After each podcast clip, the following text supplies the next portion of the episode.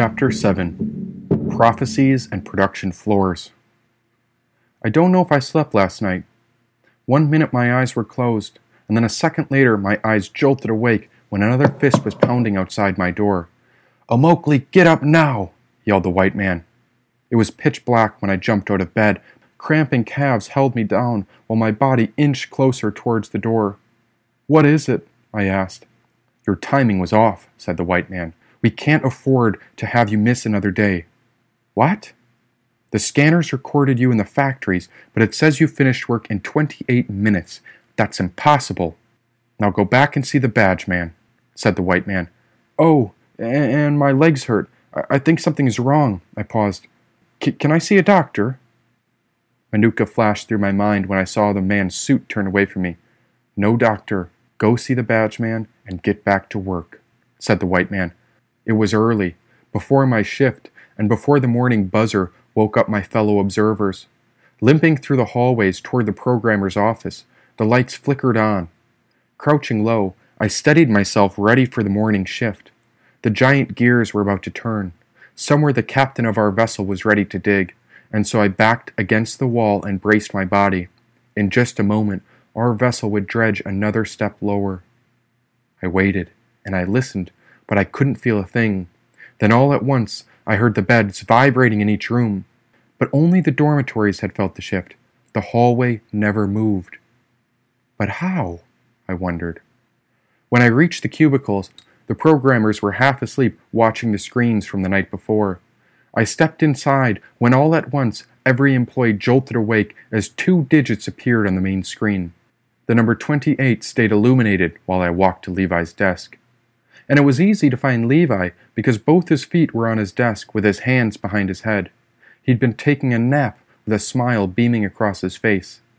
Levi, the white man sent me back. Nothing's wrong, Immokalee. The numbers said you'd be back today. Twenty eight minutes. Huh, said Levi. He brought his legs to the floor and stared into my eyes.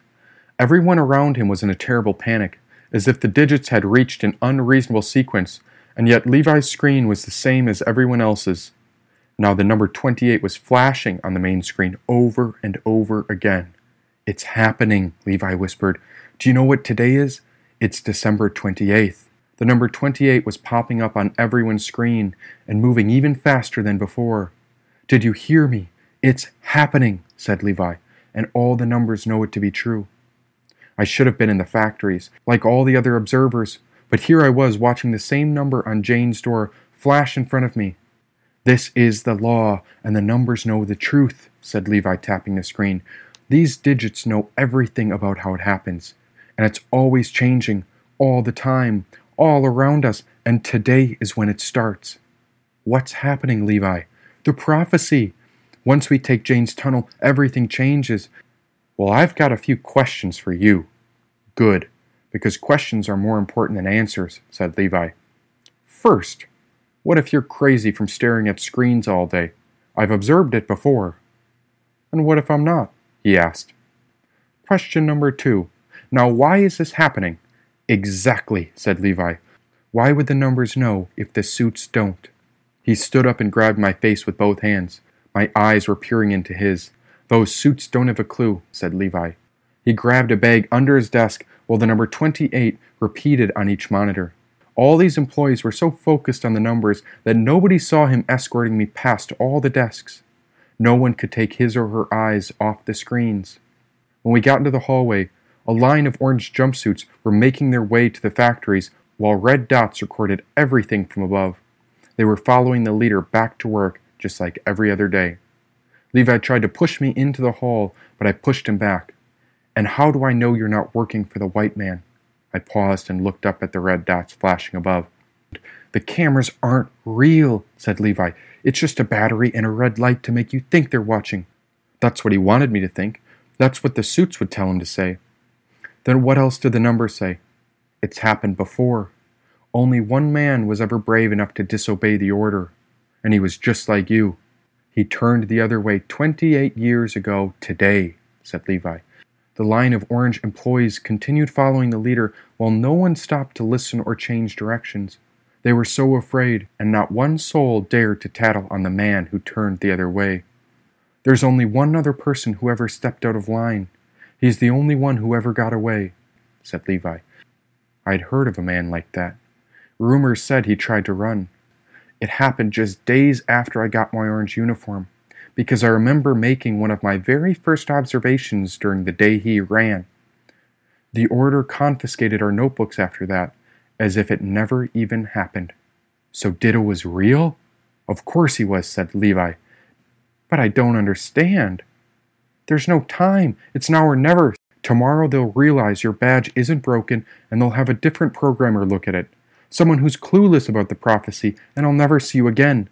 Today is the only chance we get, said Levi.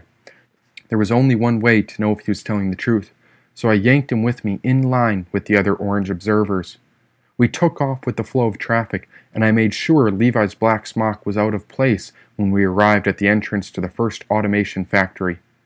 Each observer had taken note of Levi when I scanned us in through the first door. Where are we going?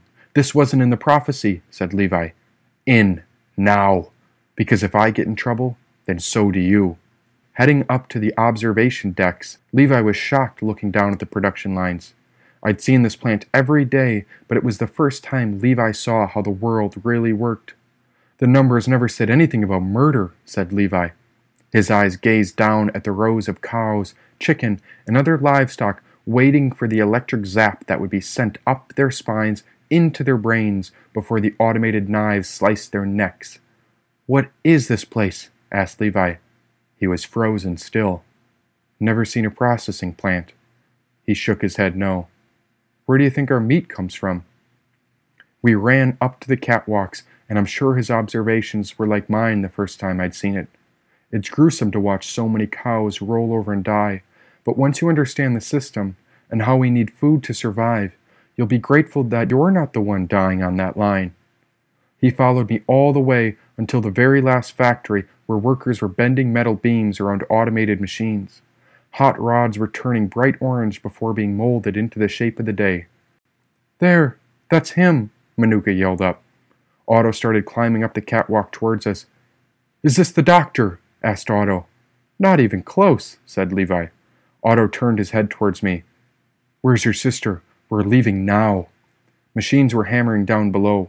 Only a couple more days and she'd die like the rest of them. This is the only way out, I paused. It's the only chance you two get.